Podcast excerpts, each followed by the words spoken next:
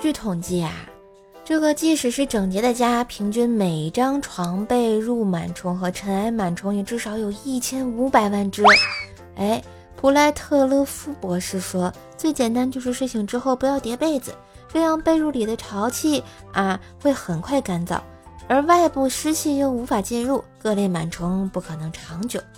所以，原来晒完被子的那股太阳的味道，就是烤螨虫的味道。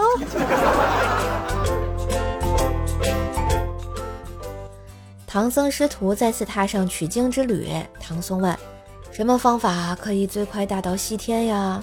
悟空说：“飞机。”八戒说：“火箭。”沙僧拿出一支枪说：“师傅，听说这玩意儿才是最快令人上西天的呀。”一天，小王和妻子一起看电视，电视上有一则报道：据调查，男人中有百分之七十希望有一次婚外恋。